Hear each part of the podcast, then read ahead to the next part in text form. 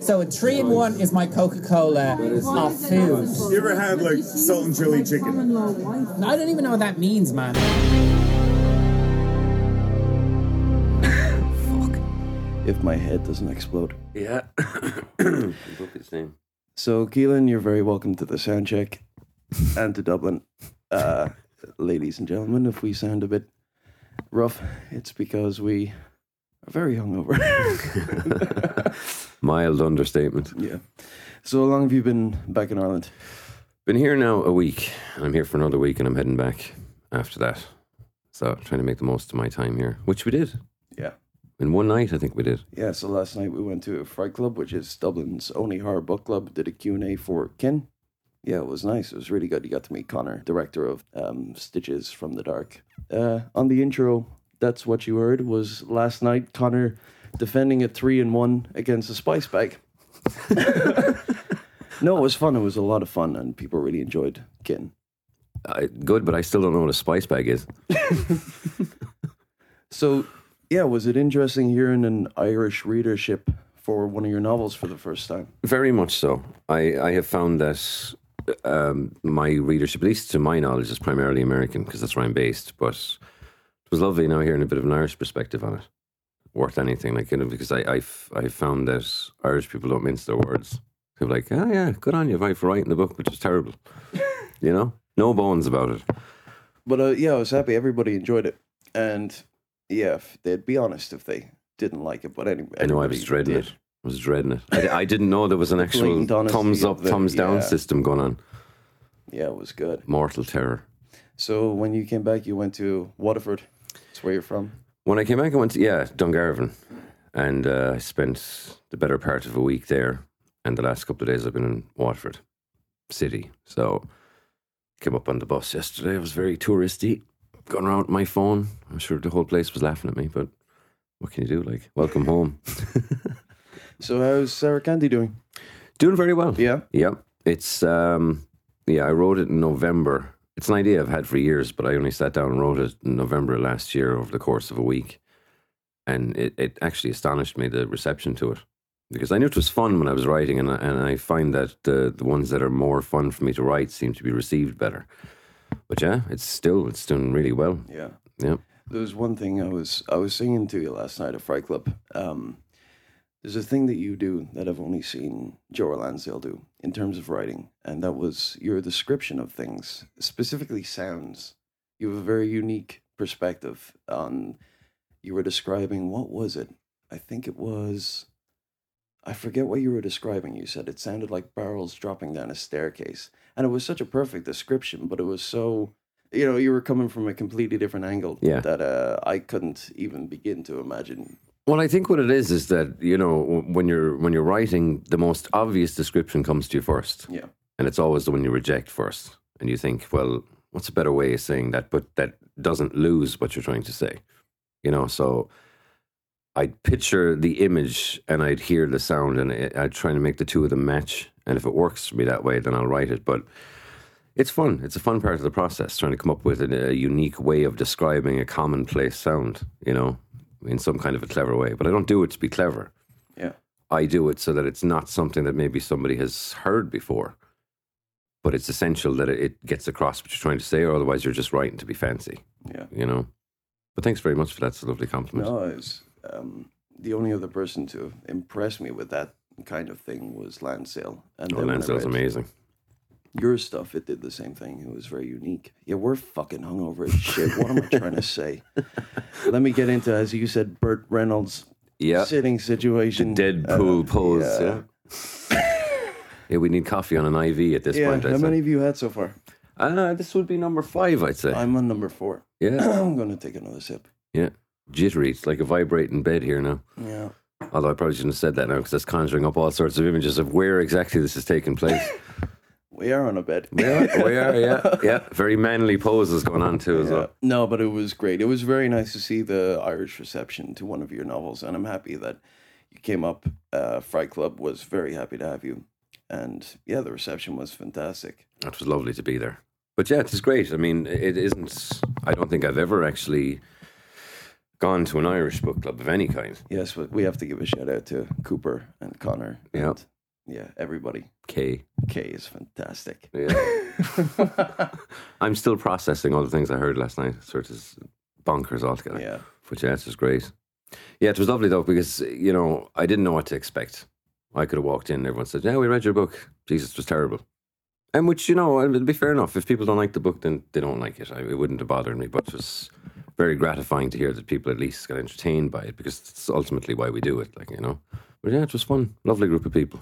There's something that people probably don't know about you listening, and that's that you used to sing in a grunge band I did. back in Ireland. Yeah. Back in Ireland, yeah, yeah. It was, uh, yeah, back in the days. I think uh, I'd always had an interest in music, but Nirvana had broken at the time, and I was, I was listening to "Smells Like Teen Spirit" on repeat all day long. But yeah, then I went to school, and there was bands that I'd always been peripherally aware of. So I put myself out there, and I was like, yeah, sure, I can sing an old song here and there. Got really serious really quickly then. What age were you? Oh, geez, I was 16 maybe. Yeah, yeah, and I kept going. Then I joined another band, and I was living in Cork, and we were doing the bars and you know, biker festivals and everything. And I think it lasted until I was about twenty-two, maybe.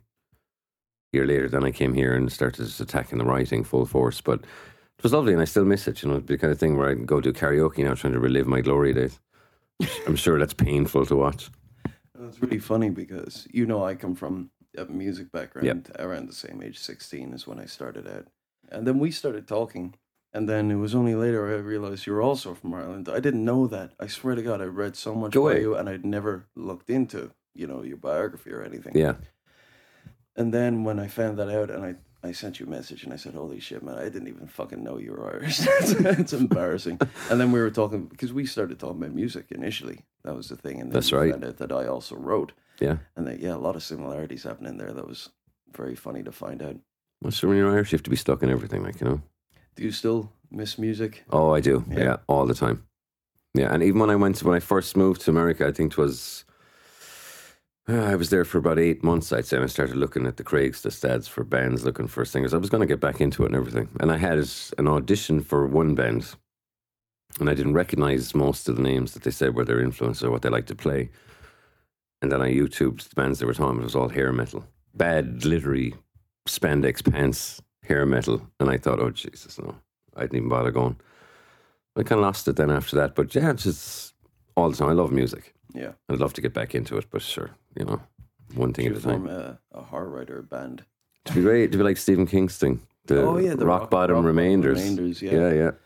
Funny story. I actually, um, I was in contact with a club in France, and they were booking, and I had the bizarre idea to book the Rock Bottom Remainder. So I talked to their agent for about two months, but unluckily the French club closed down. But I was in talks about getting them a No date way. over there. Yeah, That'd have been some crack.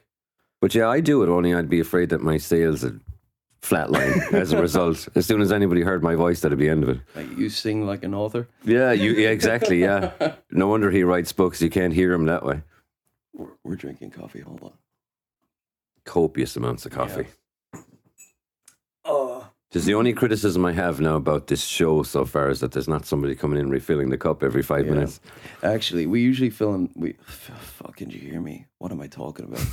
we usually record this podcast in the studio in Creamy Sonic Studio in Dublin. I we're actually two feet away from the bed that I woke up in this morning. And when I woke up, I had no idea where I was. Yeah, Not a clue. And there was a dog licking my clothes. I, I woke and all because I, heard him outside the door. He went, "Roar." and I thought, what is is that Matt? How bad is he this morning? And the dog walks in, starts licking my pants, and then put its head up in the bed and was like, you know, who are you? And I, at that point, I didn't know who I was, and I certainly didn't know who the dog was. I thought I was dreaming. And then the dog came over here, started licking around my little suitcase thing, and went into the bathroom. and came out and they gave me a look on the way out, like, you getting up or what? Django. Yeah, he's great. Django, yeah. Yeah, there's two basset hounds in this house, and one of them has no eyes. His name's Chicho. But uh, yeah, Chicho and Django. For people listening who are horror fans, and I assume all the listeners will be horror fans, uh, there's a Jeff Strand short story that involves those two dogs. It's called B Day, and I'll actually I'll post it on the Fright Club page. So if listeners want to read it, check out. If you just go onto Facebook and type in Fright Club, Uh, you'll find the page. I'll post it. Yeah, but those two dogs uh, attack a bunch of tattoo artists. it's a very entertaining story. It might be prophetic too. You never know. Yeah. So, how are you feeling then today? I'm feeling like my brain is getting sick inside my head. Uh, it was a good all night. Though. It You was we can't even night, say yeah. we regretted it. no, not at all. Uh, last night you met Conor McMahon. I'm very happy you met him.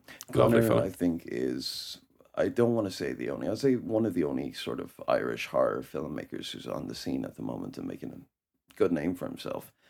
In terms of horror fiction, uh, there's yourself, as you said. There's John Connolly, and isn't it strange that, like, I mean, Irish um, mythology is so filled with these creatures, and I don't see many Irish horror authors. Yeah, it's actually it's astonishing. Um, I would think that the the culture and the country itself is ripe for exploration in that regard. But sure, even myself, I mean, I haven't. Occasionally, I'll dip into that. There's one story in particular I was talking to Connor about it last night that took a kind of a unique view of the whole fairy mythology. And you know, Yeah. the, you'd still go out to the rural places now, and they'd be they wouldn't move a fairy stone. They'd be terrified something would happen. And they always have the story. Oh, a farmer tried to move it there now once and died of a heart attack. Convinced of it. Despite you know modern technology, despite the progress and everything, you'd still meet people who are dead convinced. Yeah. Fairies will come we, get you. We were talking about this last night that when Irish people tell a ghost story, they come from the perspective that it's just true. It's a given. And everywhere else kind of takes it as a novelty when they do their ghost walks, whatever. When you come to Ireland, you know, the guide will be just saying it like it's a given truth. Yeah. There's no. Oh, there's no you. You don't question the, the veracity behind it. It's it's a it's a truth. This happened now to a fella I know, or a fella who knows a fella.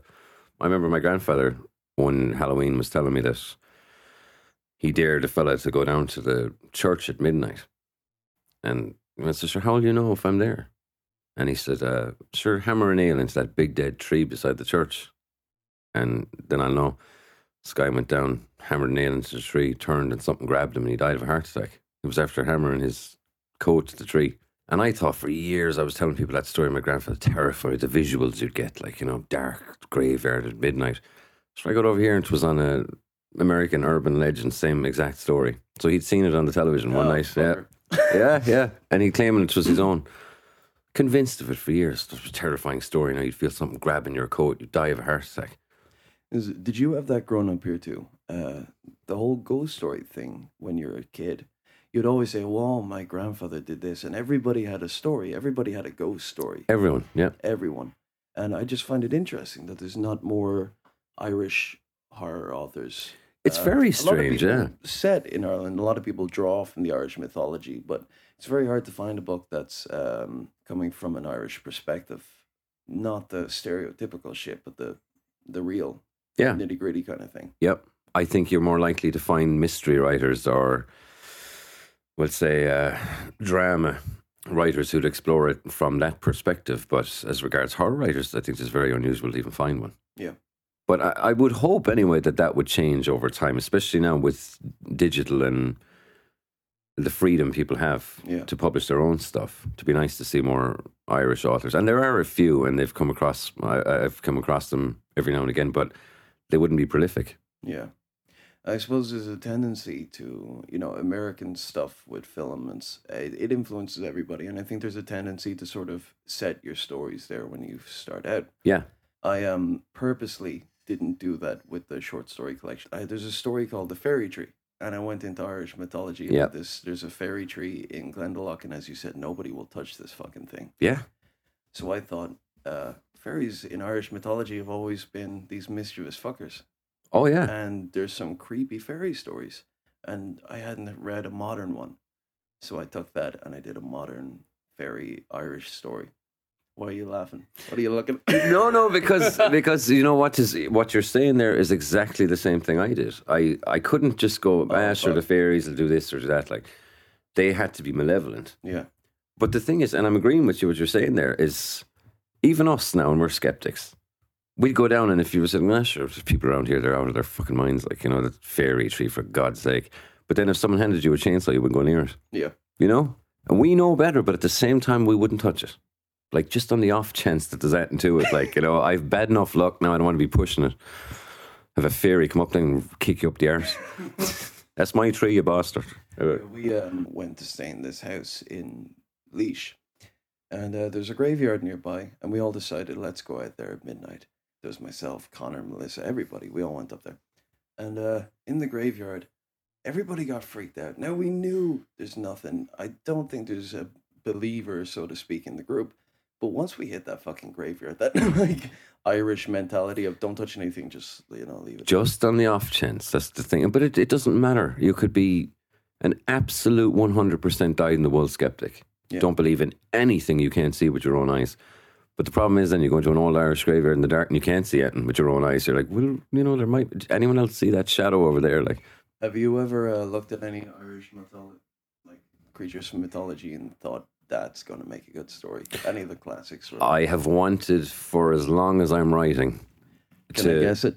Banshee. Yep, exactly. I've wanted to write a modern thing because when I was, and this will tell you about the whole skeptic thing. I think I was maybe twelve and I went out uh, on Halloween night trick or treating, the whole thing.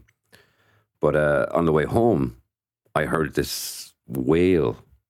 No, you know, it's just a crying, weeping kind of thing. And for all I know, it could have been a cat. But where I grew up, you could almost see the sea from where we live, right on the harbour. So I was convinced it was the banshee. Anyway, next day I woke up and somebody around the corner had died. And you know, the, the mythology says if you hear her Yeah. crying, someone's going to die. But I was convinced of it for years. I said, yeah, I heard that. And your grandparents had said, ah, sure, I heard the banshee there once and sure, poor whatever, died the next morning. Like, and I, whatever. But I'd love to do something very complex with that. I'd like to update it. And because the whole myth, it's not just a woman who weeps goes back to the washerwoman and you know Yeah, battles the old mm, uh, Celtic wars and everything. And they'd swear they see the washerwoman washing the blood off the clothes, and then that'd mean your side of the win or something, you know. I'd say I'll do it though, because it's one it's one thing that I, I've I haven't tackled. I almost wove it into um, one of the Timmy Quinn stories, but I felt like it was kind of a peripheral thing and it deserved its own own, yeah. spotlight. So I cut it from the book, but I have it somewhere. I think it was 50 pages of it. But I'd like to go back and I'd say I will eventually go back and write a big sprawling novel about it. I love that. to do that too, and I had the only thing I, I had in my head was I wanted to do the Banshee, and I also wanted to cover the Irish rock scene Mm. because there's a thriving rock scene in Dublin. There always has been. Back to Thin Lizzy, Rory Gallagher, all these guys, and I always wanted. What if the Banshee was in a rock band in Dublin, Ireland? I just I like that concept. That's great. nothing more than that, and I think it's just gonna fucking flop. If someone listening wants to take it, go ahead. But But then you could, I mean, just taking that that seed of an idea, you could have then, of course, that the songs that she's producing are causing people to die. that's what I was thinking. Yeah, so it'd be great. Have a kind of a ring thing, but to be, you know, Yeah. I did. Uh, there was another story uh, where I tackled the will o' the wisp. You know these lights Yep. that are in the bogs. Mhm. Everybody heard that story here growing up, yeah. and I thought, what if it was attached to something like a lure fish? So Yeah. I, have, I came up with that. Is there anything that you ever wanted to, besides the banshee, a more uncommon Irish mythological creature? Um, you know, I've always wanted to invent them. Yeah, because it's so this country is so old and there's all this you look in any direction you'll see the mountains and a lot of um, pools we'll say a lot of little lakes in the middle of mountains that apparently according to local legends have no bottom they just go on forever they haven't the local colleges have tried to plumb the depths as it were and came back empty this is the story anyway and i've always thought well what's down there you take you take an old Irish lake that gets progressively darker and nobody knows what's at the bottom of it. Well, someday something's going to come out of it, like you know. It's be like an Irish Godzilla. there's an image. There's Godzilla, Godzilla McCarthy. He'll just go up. Godzilla, Oh, ye, yeah. yeah. How is oh, lads? I'd say I'll be eating you now later. All these towns have a local. sto- I think every town here has a a local story. Something, yeah. definitely. Yeah. And they're fascinating. They're so inventive. There's that. Have you ever heard that place where the the water runs uphill? There's a place just outside Dungarvan in Mahon Falls where if you, it's the same thing. You'd see the, the stream going up the hill, and if you leave the handbrake off the car, the car will roll, up Roll the up. way. Yeah. But is I think what it is, it's just a, It's an optical illusion. an optical yeah. illusion. Yeah, the perspective you're looking at makes it look like it's going up that way, but it's not. But isn't it fascinating that to this day people uh, don't even question it? That, No. Yeah, that's where water runs uphill. It is, yeah, natural. It's- Yeah. Yep. You'd bring anyone who hasn't been there out there and watch them like astonished by it. And sure, I mean, there's a logical reason for everything, Of course. but we're not interested in that. No. You know, the story's way better without it. You know, oh yeah, magic tree out there, yeah, magic, magic water. That's it now. But I remember every kid had a story. Everyone had a tale that was handed to them from someone else. And I heard so many growing up. I'm sure you were the very same. Yeah. Thousands of them. Which out back of my grandmother's, there was a big, just a big granite block in the middle of the field. You know, farmers had sometimes deliberately put them there. I don't ask me why, but they had they had their reasons. But of course, that farmer died, and then the farmer who came in after him would be telling everyone the man died because he tried to move the rock. Yeah. Or you know, you'd see a car wrecked against it in the middle of a field where no car has any business being. Legend instantly. Monsters. Fairies threw the fucking car at the rock. Couldn't be that the fella came home in horrors and just drove into Yeah. it, like you know. There was a yeah. There's a fairy tree in Glendalough that has uh, people put their wishes on it, and to this day you go there and you can you know turn over a wish and read it, and it- it's sad to read. There's really stuff like you know help me get over this cancer and stuff like this, and but hundreds and each week you go up there, it's full of new wishes. Yeah. It's fascinating. It's, It's really actually funny fascinating. because it's the same you were saying now about the the water running uphill and everything. Out, out in Mahon Falls, just outside Dungarvan, and they have the wishing tree there as well. Yeah. Same thing. There's always festooned with everybody's, you know, please, please help me get over this debt now. It's crushing to be reading them. Yeah. But uh, yeah, I mean, tis, Jesus, uh, you turn, you go 10 miles in any direction, they have their own mythology. So you're right. I actually agree with it. It's, it's amazing that it hasn't been explored more.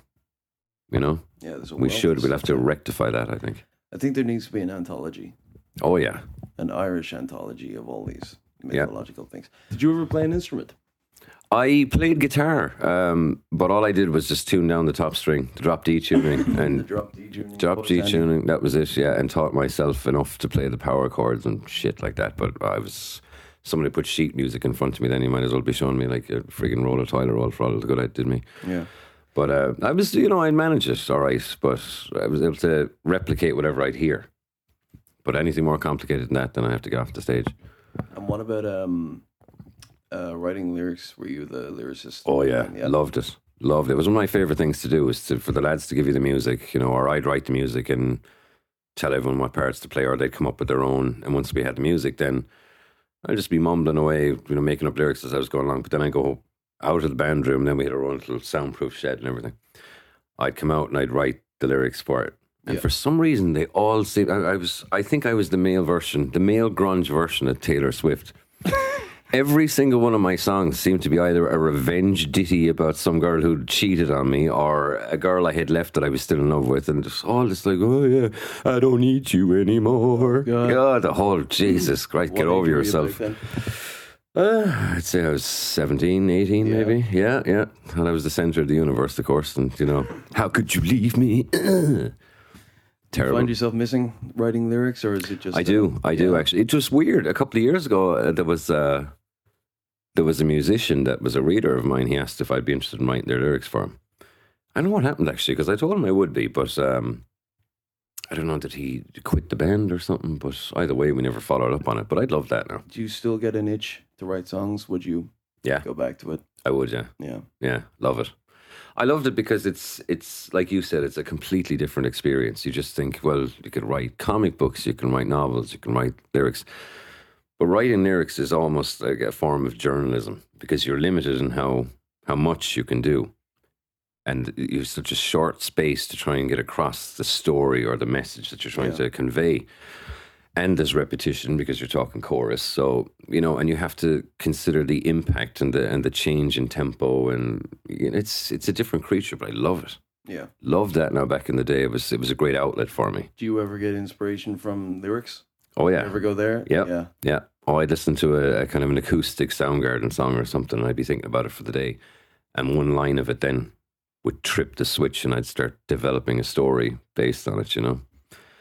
But yeah, it's it all goes round in circles. I'll tell you, music is inspiring, and Yeah. some writing It's- it's inspires funny music. that, Yeah. um, a lot of authors will always quote musicians as their inspiration, Yeah. not necessarily other authors. Was there any other mediums you like? Because I always find comedy is great. Oh, yeah. like Hicks and Carlin and stuff like that. That's triggered so many ideas for me, music and writing. Yeah, and I think it's it's interesting you said that because I've always believed that writing, it- just writing, is hard.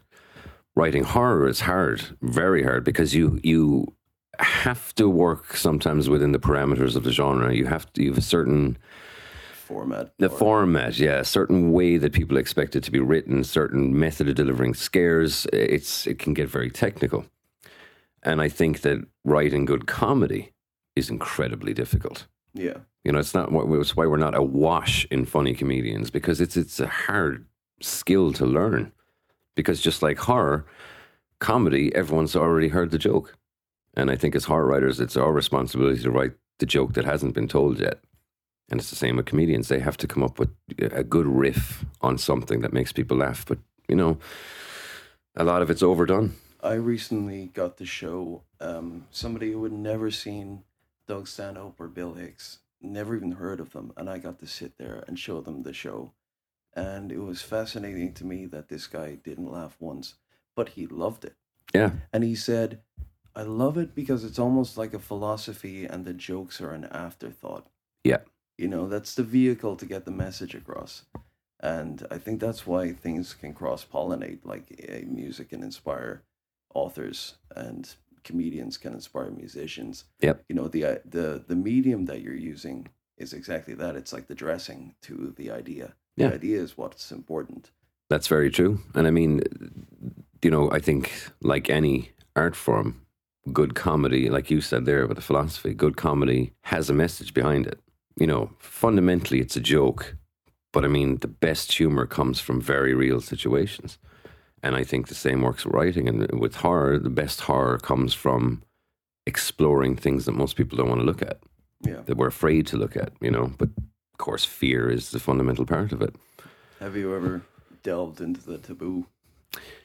Um, I did, yeah. Um, and it was interesting because I went to a convention in Rhode Island, NECon, and um, one of the questions that was asked of the panelists was, "Is there a line you wouldn't cross?" Yeah. Which That- fascinated that's me. That's an interesting thing about horror. I yeah. that. Yep. And Jack Ketchum was actually on the panel, and he said everyone had these in-depth answers, and some of them said, "Well, I wouldn't do that now, and only because it doesn't appeal to me, or I wouldn't do this." We were talking for twenty minutes, came to Jack Ketchum and asked him the same question. He went, "Nope, nope," and he was almost offended to be asked. He went, "No, there's there's no line wouldn't cross. That's that's what we do." Because it's, I think it's the only genre you can touch on like. Yeah. And as a result, I think part of the reason that the genre gets maligned is because it forces people to face things Yes, we'd rather not see. yeah. But that's the definition of horror. You take something that people don't want to acknowledge or don't want to think about or look at, and you build a story around it. But yeah, there's certain things that I'm. You have to be incredibly careful. You know, I mean, I, I wrote a story about pedophilia, which I said I'd only hinted at it in some stories or mentioned it as an off-camera thing that had happened to a character. Yeah, yeah. But this kind of forced me to face it head on because of the nature of the story. It was what happened has changed this person psychologically, as naturally it will. But it required me to explore it, and it was uncomfortable to write it. You know, I, I wouldn't say that I enjoyed the experience of writing it, but yeah, I mean, I don't. I used to say that there was things I wouldn't write about, and I I don't think there is now. I think I'd write about anything if I had a reason to. I think it's important to explore those topics too. Yeah. It's the only genre you can really touch this shit. Yeah, exactly. And I mean, I would never be interested in in gratuitous explorations of certain subjects for the for the or exploiting of- it just for entertainment. It would have to be intrinsic. It would have to be a, a natural part of the plot yeah. That it wouldn't work without it. But I don't. I do. I couldn't face a subject like that and get any kind of gratification from it. Of course not. No, because then I'd, I'd feel sick with myself. You know. And what I found very interesting is how beautifully some of these people will put a subject that you think, fuck, I don't want to read this. hmm Then you read it and you see what they're trying to say with it, and you go, okay, that's actually, Yeah. you come away a different person than, than when you, Well, and I think horror should make you uncomfortable. There's been certain books that have come out and they've gotten raves, but it's also been contro- controversial. We'll say that your main character, just, Yeah, yeah, yep. There was, you know, I know with Jack's stuff. There's he has, I think, his entire career been dealing with um, accusations of misogyny, and even if he's just basically telling something that's largely based on fact or true crime, and it's interesting how passionate people get over that stuff. They'll say, "Oh, you're I don't read Jack Ketchum's books because they're all full of women being abused and da, da, da. and I can see that point. I can read them and go, if you look at it a certain way, that's what it's about. But if you look at it another way, it's about female empowerment. Well, I think it's the whole thing of if you look at it on face value, it can look like that until you read it and you see it from Jack's perspective of what he's trying to say with that. Exactly. It's like I think he's. It's a common misconception that he sensationalizes certain subjects. Yeah. And I get that point. I- I- If, if it was me, it'd be hard to defend it. But there's, we'll say, uh, and I've dealt with it with Kin, as we were discussing last night. I've had people who won't read it, and I've said, "Well, but you've said you like Stephen King, you like this, you know, all the horror writers, all your favorite books are some of the most messed up books out there." So why is it then that you won't read Kin? And so I heard there was a rape in it, and it's not shown; it's referred to after the fact. Because I've no desire to write about that either, you know. But it was. But they will not read it because it's mentioned that it happened. They won't read it. Yeah. Now, I don't know if that's just a personal preference, which is fair enough, or because of something they went through. It's not my business to know that, and I don't assume anything. But point blank, shut down, won't read the book. And you can't really then defend it and say, well, it's only mentioned off camera. It's it's it's uh, you know mentioned as what she went through. It's not shown. It's not gratuitous. There's no, there's no actual showing of that.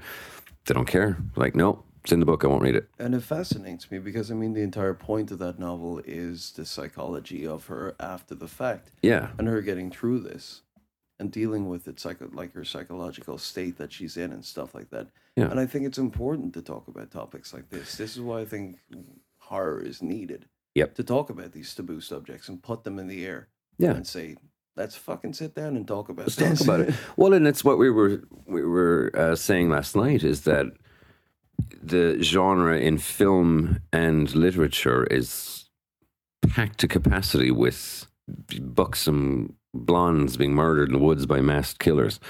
But you very rarely, when when the girl gets away at the end, then what happens? there is like happy ending. But when you think about her getting away after losing all her friends and seeing unspeakable things, it's not really a happy ending. Yeah. You'd almost be better off dead than have the kind of life that follows that. And that's why I wrote in because I was fascinated by that idea. And somebody at Fright Club brought it up last night. I think it was Dave. Yeah. He said the question. Uh, sorry, he just stated that Kin is like uh, what happens after a horror movie. Exactly. And I'd never, it didn't even cross my mind that holy shit, that is exactly it. Yep. It's sort of like the horror movie's over. Now what? Now, what do you go home to? Who are you now? Yeah. And it, that was an amazingly compelling idea for once it struck me, like I had all the components in my head, but once it struck me that that would be the angle and it came to me out of the blue, I thought, yeah, let's let's find out what happens after the credits. Yeah. Because it's a genius setup. Because it opens up almost like the end of Texas Chainsaw Massacre. She's running on the road. She's dripping fucking blood. The serial killer's chasing her. The car comes and picks her up. But that's where it starts. Yeah. And it was fascinating. It's a brilliant, brilliant novel. Well, thank you. And I, I like what I wanted to do with it was to, you know, dropping a stone in a pond and seeing how, the ripple effects. Yeah, yeah. It's those people picking her up. They're fucked then. You know, they they go somewhere else, and whoever they meet to help, they're now in it because this guy who's following has seen them. He's seen the Yeah. truck, and it just radiates outwards and affects everybody it touches. And I think that grief and trauma do that. You know, Can I ask whereabouts the character Finch came from? Because he was an interesting addition. And I was thinking, come from an Irish background to take a, a war veteran. What was. You know, I kind of I think I would I would credit John Connolly for both Finch and Bow in that. Yeah. Because I had come off just reading three of his books back to back and I love they were they were books. an interesting addition, and they came in much later. You know, Yeah. Was, um, so I was when I was always when I was reading, I was thinking, where's this going? Where yeah. Well, I kind of it was with Finch, it was again uh, an exploration. The theme of the whole book would be trauma and how, you know, you're changed psychologically by the things you endure. And Finch was basically just another aspect of that how patriotism and fighting for your country and what you endure over there can change who you are. So basically, I tried to get in as many, and you have domestic abuse in there, then in the Detroit sections, and how the children are affected, how everybody's life gets altered by different kinds of trauma, and just, uh, uh, you know, the, the psychological impact of basically just being us. I, I could probably have gone on for another 100 pages. You know, but it was fascinating, and I especially liked uh, Louise and the boys' story. yeah. That was great. That's one that people are divided on. They they say that they don't like that it suddenly the the novel switches to different characters and it's they're impatient to get back to the story of Luke But- and I thought that was very interesting when you when you left Luke, and then you just switched, and then you're reading it because you want to get back to Luke, of course. yeah, that was the hook. yep. That was I was hoping it would work that way. And some people loved it and in fact it's it's weird and we were we touched on it last night but when people are discussing their favorite characters from that book. I mean, I know who mine are, Yeah. but I'm always surprised when people say their favorite characters are Pete, the kid, or Luke. You know, and I won't go into it, obviously, not to spoil it, but Luke would be the bad guy when the novel starts. But I think it's the fact that you did something unique. You made the reader sort of see it from Luke's perspective. Yeah, And I think nobody had been expecting that. So then when they start caring for Luke a little bit, even though he does absolutely horrible things, they can't deny that they care for him a little bit. yeah. But that, I think that was the single most gratifying thing about it that I, I, I emailed, and we were discussing last night how deranged it was that people were saying, "Ah, kind of wanted, kind of wanted Luke and Claire to get together by the end of it. I'm like, what? That is fucking sick. isn't it? yeah, yeah. I don't know. I don't. I don't understand that at all. But I did definitely want the reader to, if not sympathize, at least understand that he didn't wake up one morning and decide to be. You know what? I'm going to go out and torture people now. That'll be fun. Bit of crack. So it's just sometimes you're born into something and you don't know anything else. And to him, he was protecting his family, the same as they all were. But it's kind of, I, I really wanted the reader to be uncomfortable because they did understand him. Yeah. Like, oh, I don't want to be feeling this sympathy right now. Oh, geez, that makes me feel. Ugh. No, I think you pulled it off very well. And tackling religion coming from the Irish background. It's How could you not? Necessity. Yep. You just got to do it. Yep. I tried to explore a lot of things in it, and I think Kin is notable in that I think it's the most mature book I've written. Yeah. I think I was finally at a point where I was ready to tackle those subjects. Because in, I remember you mentioning this yesterday that you can have a great idea and all the components, but no, it's bigger than your ability to write it Yeah. now. So you leave it percolate and come back to it a couple of years later, and suddenly it's the book you were meant to write at that given time. Yeah.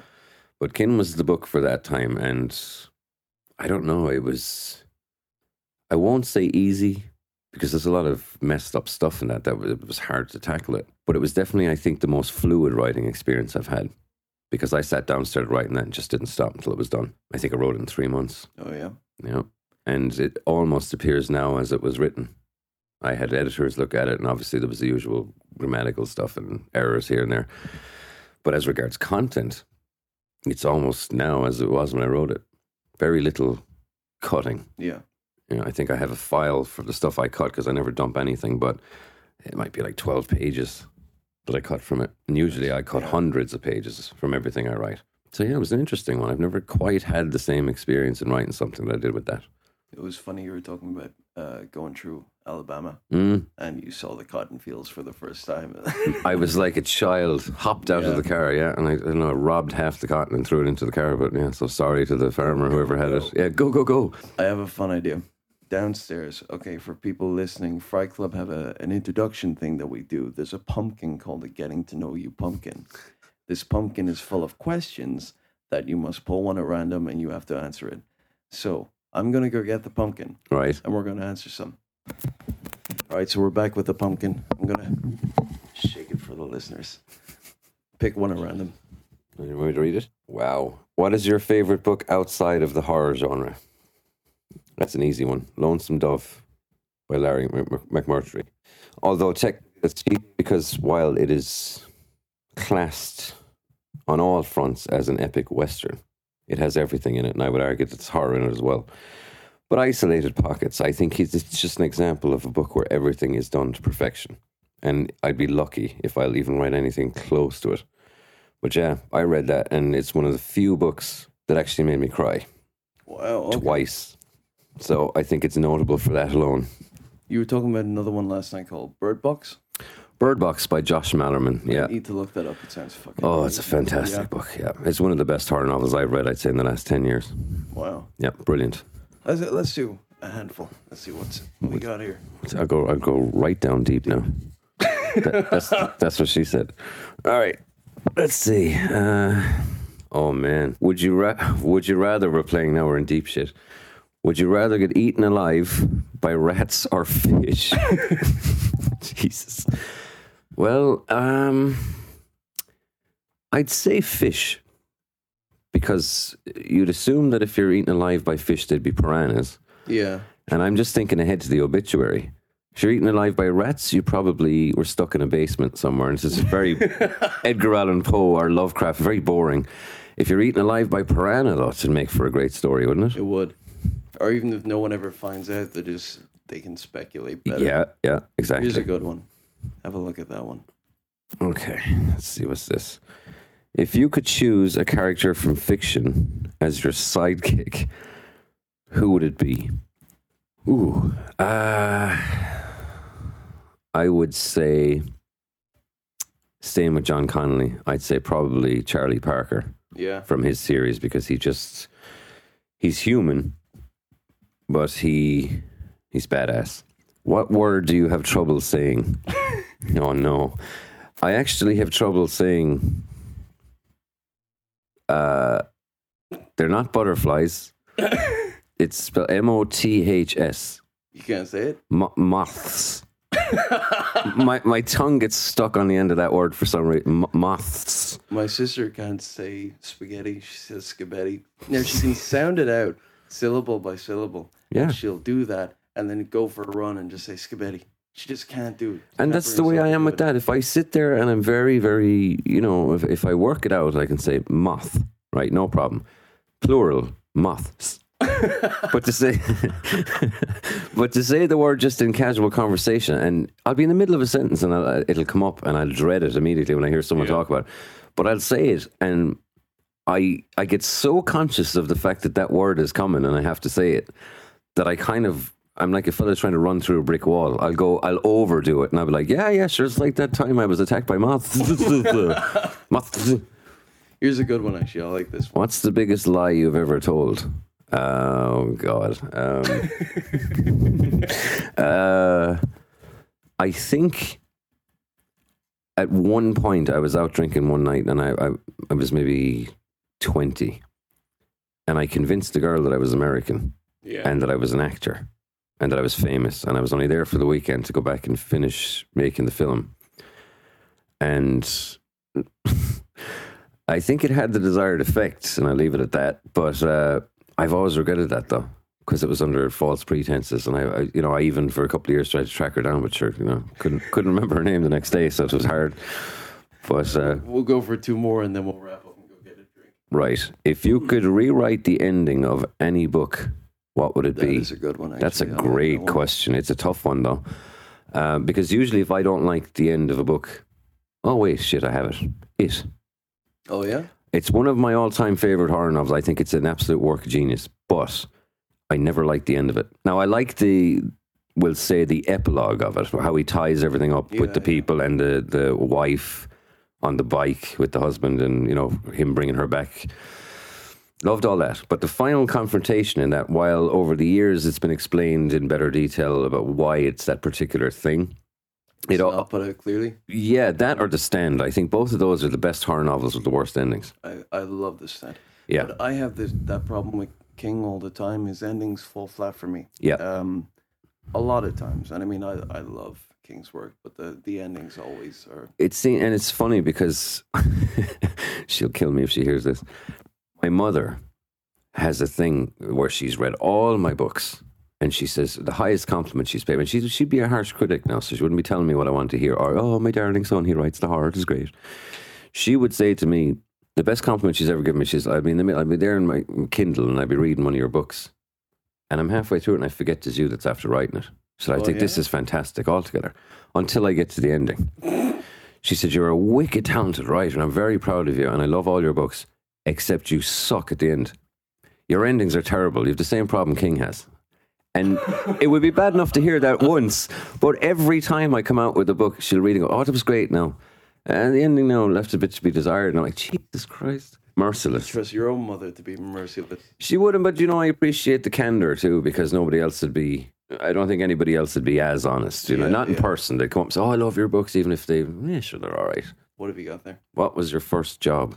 My first job was as a waiter in a seaside hotel uh, called Clonea down in Dungarvan. This was just a couple of miles from where I was, uh, from where I lived. I hated every minute of it. I had to wear a starchy white shirt and tie and pants that I think were about at least three inches too short. I swear, I looked like I don't know. I looked like a half baked leprechaun walking around the place. but it was just it was a long, thankless job. And while the customers I met always made it worth it because they were lovely people, you know, nice, nice to you. Um, I didn't like working there. The long hours, I had to bicycle in and out every night. And I remember I was actually just this is getting a little bit off the topic now, but I, I, now that I thought of it, I remember I came home. and My mother was working a bar job at the time, so she'd had late hours too. And I think it was about half two in the morning. I came back and all the doors were locked, and she was still cleaning up at work. So I said, "Jesus, I can't." And I was exhausted. I think I'd done a, like a fourteen-hour shift or something. So in my moment of wisdom, anyway, I broke a little window at the back of the house, and I climbed in and I got stuck. And as I'm wiggling there, trying like half in, have my legs sticking straight out in the back, and half of me like hovering over the thing trying to get in, cutting the life out of myself with the broken glass. The front door opens and my mother walked in after finishing work. Just here she sees me half in, half out of the window. I, I thought she was going to kill me.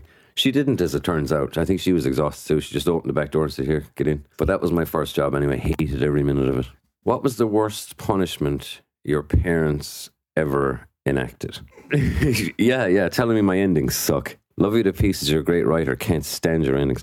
I, I think the, I think the the worst punishment, and it wasn't exactly punishment, but was when we'd get out from school when I was younger. Summer, whole summer holidays ahead of you. Like we're all planning stuff with my friends, and I'd be sent out to my grandmother's. Oh shit. Uh, and now I loved being out at my grandmother's, but it was out in the mountains, out in the middle of nowhere. There was no children my own age, nothing to do. Well, now that's not fair because you know you'd go off into the fields and go exploring as you would, but all my friends were in town doing their stuff for the summer, and I'd be stuck out there. And so while she didn't mean it as a punishment, it was a punishment to me. I couldn't stop thinking what my friends were doing, and they were all off on their bicycle adventures, and here's me looking at a mountain. Yeah. I'm going to end on this one. All right, here, here I end with this one. All right, It's sorry. silly one. Hold on. What's this one? Would you rather have a dragon or be a dragon? um, that's a hard one to answer because I have no frame of reference. You know, I mean, the most I've ever had was a dog. Dragon. Yeah, and I've never been a dragon or talked to anyone who was. So you know, but I think I'd like, I think I'd like to be one. There's something about the, the appeal of flying and looking badass at the same time, like you know, being able to cook people I don't like. Wouldn't this episode be great to take out of context? Wouldn't I'd it? love to be a dragon. I'd Uh, love to be. Yeah, yeah. I don't even know what that means, man. Oh, fuck. oh my god. All right, let's go get a pint. We, will- I think, I think we'll have to. This is the only way we'll be able to keep going. All right.